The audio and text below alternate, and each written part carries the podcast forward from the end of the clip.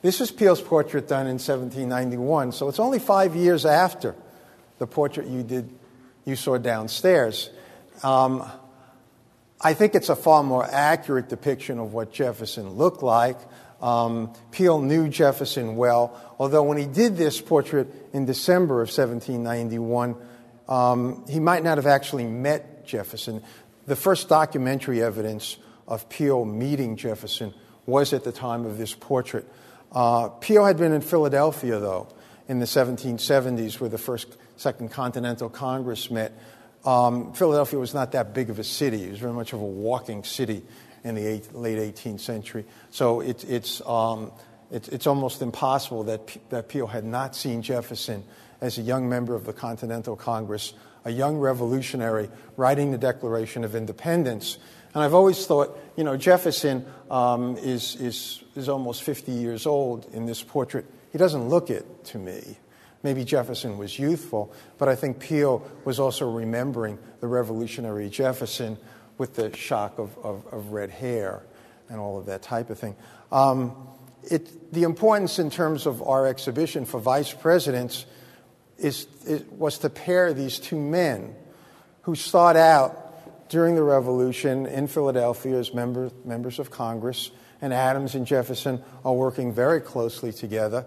It's John Adams who suggests Jefferson to write the Declaration of Independence. Not only did Adams uh, appreciate the fact that uh, he needed a Virginian, just as Adams suggested George Washington to be commander of the army. Why Virginians? Why Virginia? It's the strongest, most populous state. So Adams was very shrewdly making a calculation here. But he also knew Jefferson's ability as an author, Jefferson's felicitous turn of a phrase. Um, and he chose, I think wisely, to have Jefferson draft the Declaration. So they were very close friends working hand in hand together for the revolution. They were very close, you could see, uh, in, in, uh, in Europe when they were both ambassadors. Um, Jefferson to France, as I said. Adams, just at about this time this portrait was taken, was made ambassador to the court of St. James. they remained close uh, even in the initial um, years when Adams was vice president and Jefferson was secretary of state. And then things began to get a little strained. Uh, Adams was closer in his viewpoints uh, to Hamilton and especially Washington. And Jefferson became more and more the focal point of the opposition. So the friendship was strained. Um, those of you who saw the HBO series on John Adams, they detailed this quite well, I thought, on how these two men who had been so close begin to pull apart. Um, Jefferson will uh, talk, when he leaves the Washington administration in the, the mid 1790s and goes back to Monticello, he'll talk about um, the joys of, of, of, of being uh, at his plantation and, and not in the public light and on and on ad nauseum. But basically, he's, he's planning with, with James Madison on how to get back into politics and into power. And the two of them are really building uh, what historians call the first American party system. Um, and that party is the Democratic Republicans, or sometimes referred to as the Jeffersonian Republicans. So it's, a, it's, a, it's the beginnings of a party in opposition. Um, Jefferson will run for president when, after Washington's two terms. Uh, Jefferson will run for president against Adams. Um, it's pretty much a foregone conclusion that Adams is the heir apparent, and he does win that election. However, a funny thing happens in terms of the vice presidency during those years. If you look at the Constitution and you look at the way the president is elected in the Electoral College, each elector is given two votes. And those, those two votes are to vote for president.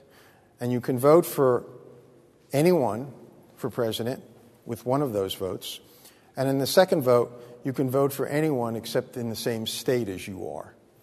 And, and the reason they did that was to um, try to uh, uh, mitigate state jealousies and, and kind of that state loyalty. So you'd have to vote for someone outside your state. However, the, the way it was, was, uh, t- was figured out was that the highest number was president and the second highest number was vice president. They had not when they, when they wrote the Constitution, thought about political parties developing. It didn't seem to be an important matter. They were forming a republic.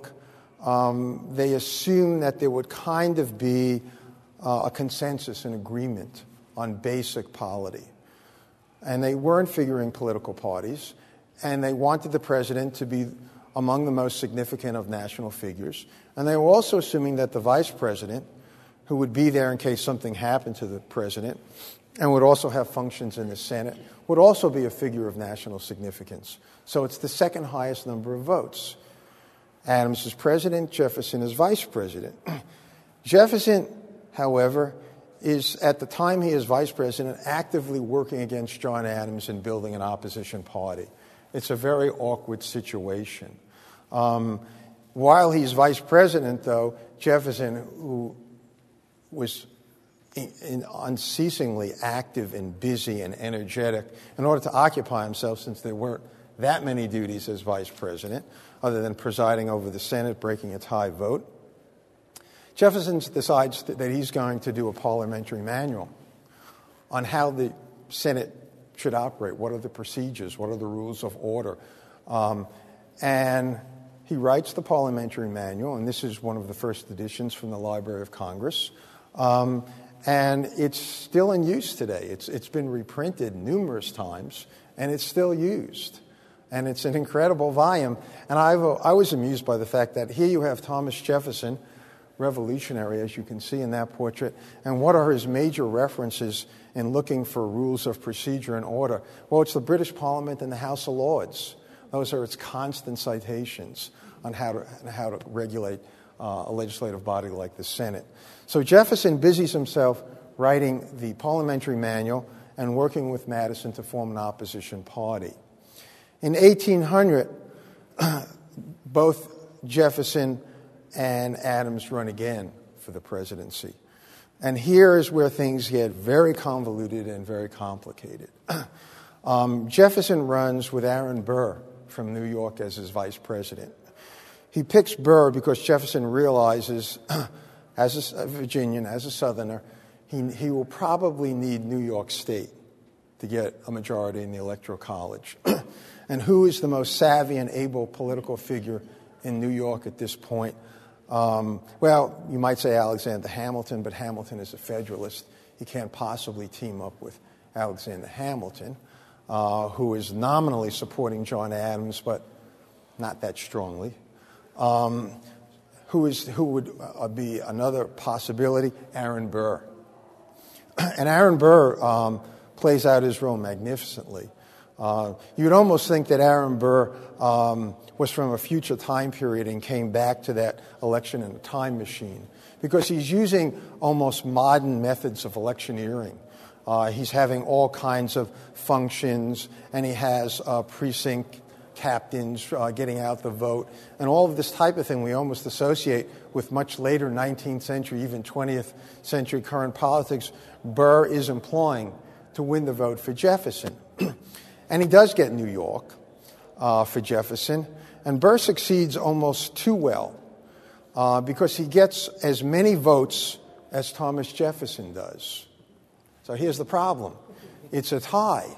There is no distinction between president and vice president. So who's going to be president?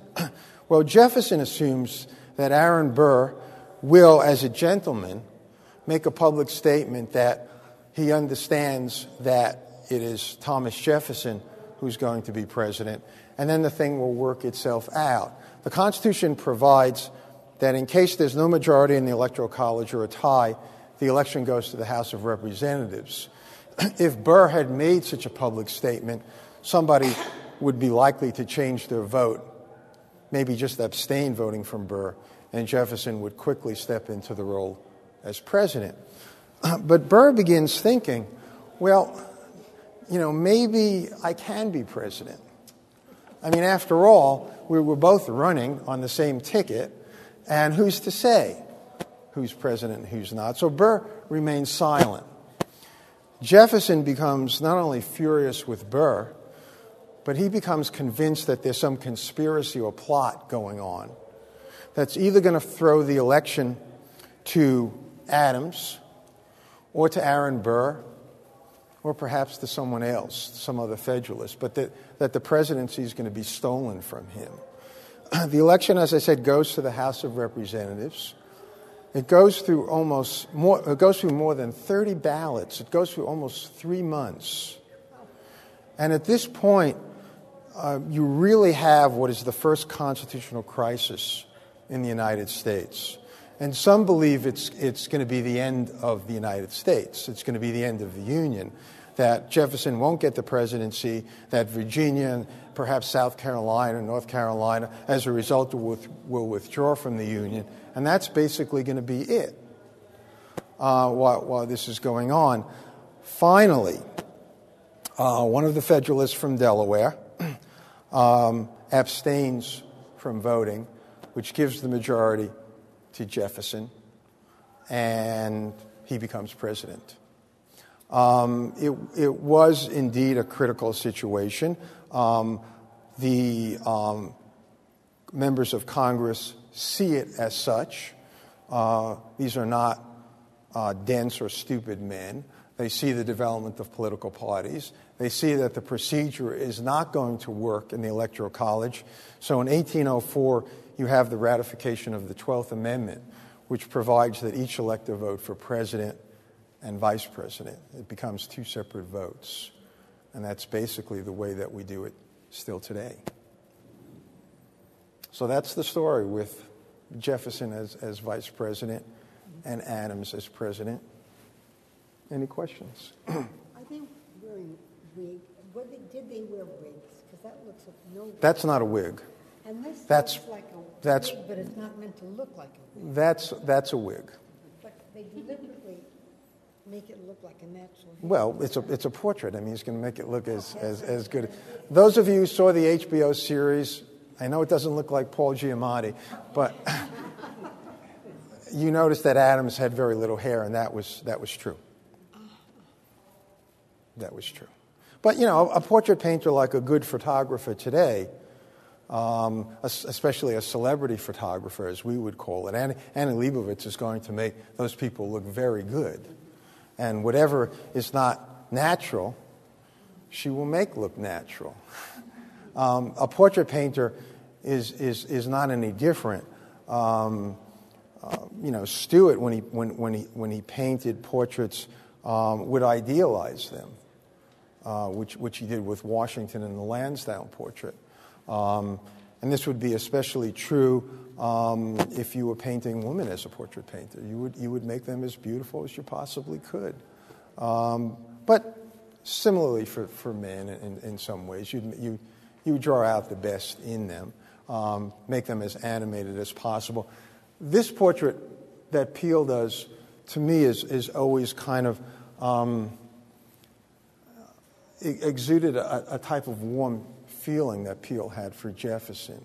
Um, the two became quick friends. They were, they were both in the American Philosophical Society. They both served on committees. They both had similar interests. And when Peale uh, kind of retired um, in 1810 and bought a farm outside of Philadelphia, um, and he became very interested in, in crop rotation and agricultural reform and so forth. And he had always, you know, he kept up a correspondence with Jefferson.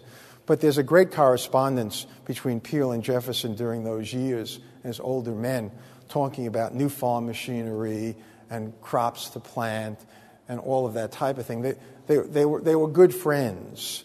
And, and Peale, and Jefferson rather, would always go to someone like Peale or write to someone like Peale um, in an unguarded sense. He never had to be careful that Peale uh, was in somehow uh, politically motivated to do one thing or another, or might, you know, reveal his letters to a newspaper. Uh, Peale was something, someone that, that Jefferson could trust. So there, there was the beginnings, I think, and I think you can see it in this portrait of a bond of affection between the two men.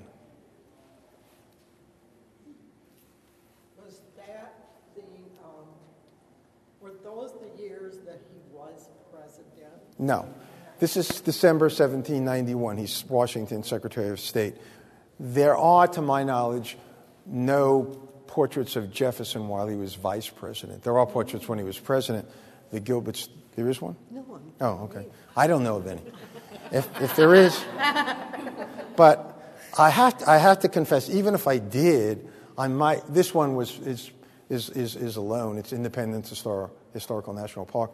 Even if there was a portrait of Jefferson as vice president, I still might have gotten that one because I like it so much. And if you curate an exhibit, you can get what you like. What year did he pass away then? Did he what? What year did he pass away then? Eight, yeah, 1820. Um, John Adams and Thomas Jefferson died 50 years after the signing of the Declaration of Independence on July 4th. And to Americans living at that period, it was, it was just an absolutely remarkable, providential uh, episode.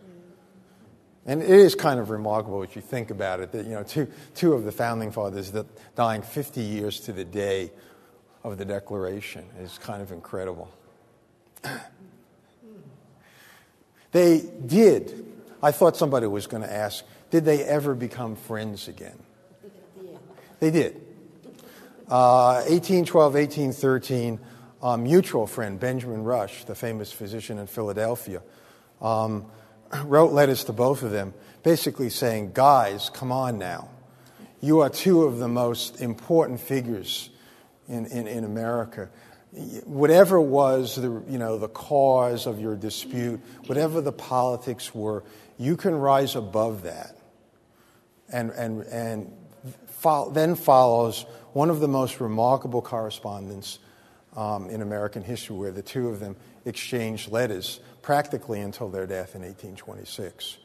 And um, you, can get, you can actually get the correspondence. It's been edited in two volumes, and you can read through the letters and they talk about everything. They, they talk about politics, and they talk about history, and they talk about agriculture, and they talk about their families.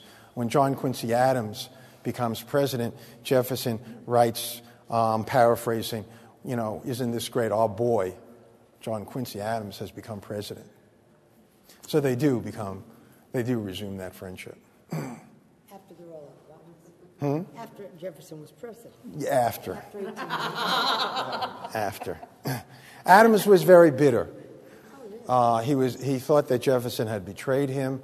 Um, when, when Jefferson is Adams's vice president, Adams does make some initial overtures to get Jefferson in his camp, so to speak. But Jefferson really won't have any of it, anything of it, um, because Jefferson thinks uh, that Adams' policies are wrong and, and, and he opposes them. So he will not. Adams asked for Jefferson's advice on matters, and Jefferson basically won't give any advice. He does not agree with Adams. Jefferson, I'm not sure how strongly, but many of those who were followers of Jefferson thought that John Adams was at heart a term that they used, uh, which is um, I don't know what would be comparable now, uh, Islamo-fascist or something. They would call they call John Adams a monarchist, which was a really strong word in American politics in the in the 1790s, early 1800s. They thought that Adams, by his uh, policies in terms of making the government stronger, by the Hamilton um, financial policies, was was building a kind of um, government modeled after the English government. Um, and and um, there's there's a, Adams um, did admire the British government, and there's a famous dialogue between Adams and Alexander Hamilton, and Hamilton much more overtly wanted to model America after Great Britain. And Adams said to Hamilton, the English government would be perfect uh, if, there were, if you could take out all of the corruption in it. And by corruption, he, Adams didn't mean uh, the kind of low criminal activity. He meant uh, kind of lobbyists and political patronage and all of these things which Adams thought subverted government.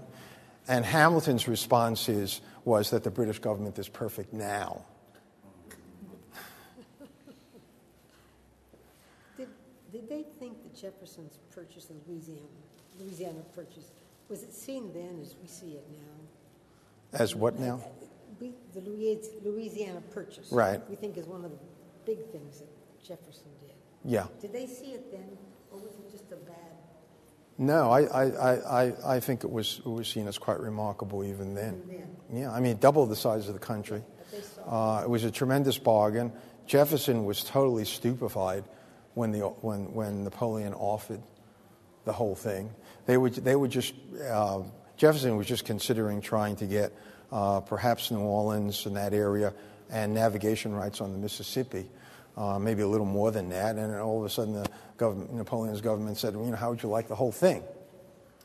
And um, Jefferson, you know, I mean, he was a little reluctant because constitutionally he didn't think the president really had the right kind of go ahead and make a deal like that. But he overcame his scruples quickly and, and, and got the Louisiana Territory. How soon was that idea hatched in his mind to do the, was it during his vice presidency or just during the, his presidency about the Louisiana Purchase? Oh, it, it, it came up ver during the president. It came up very suddenly. suddenly. I mean, there, as I said, there, there, there was concern about the, the navigation rights on the Mississippi was a matter of concern, you know, for, for many years. But um, nobody really nobody really thought that, that they would be offered that. Um, you know, when, when, when the Spanish turned it over to the French, nobody, nobody really expected um, that. But N- Napoleon had his hands full and, and needed, them, and needed the cash. He needed the money. Yeah, and and made the offer, and uh, you know, kind of like you know Lincoln's uh, um, uh, Seward with Alaska. These things come up and you just grab it, and um, you know, the, the- I mean, the issue in America, which has so many ramifications um, in all the politics, um, all through the 19th century, is land and land hunger. Um, and it, it figures in in terms of Indian policy. It figures in in terms of our relationship with the Spanish and the British. And there's always that pressure of settlers wanting more and more land. And presidents from Jefferson through Jackson uh, and beyond have to deal with it. Um, and it, it, it, it, it's central to early American history. Thanks very much for coming, folks. This conversation continues next Thursday when the historian um, James Barber from the Portrait Gallery will talk on Andrew Johnson. Again, we'll be in Presidents in Waiting all this month. Thank you very much, Sid. Thanks for coming.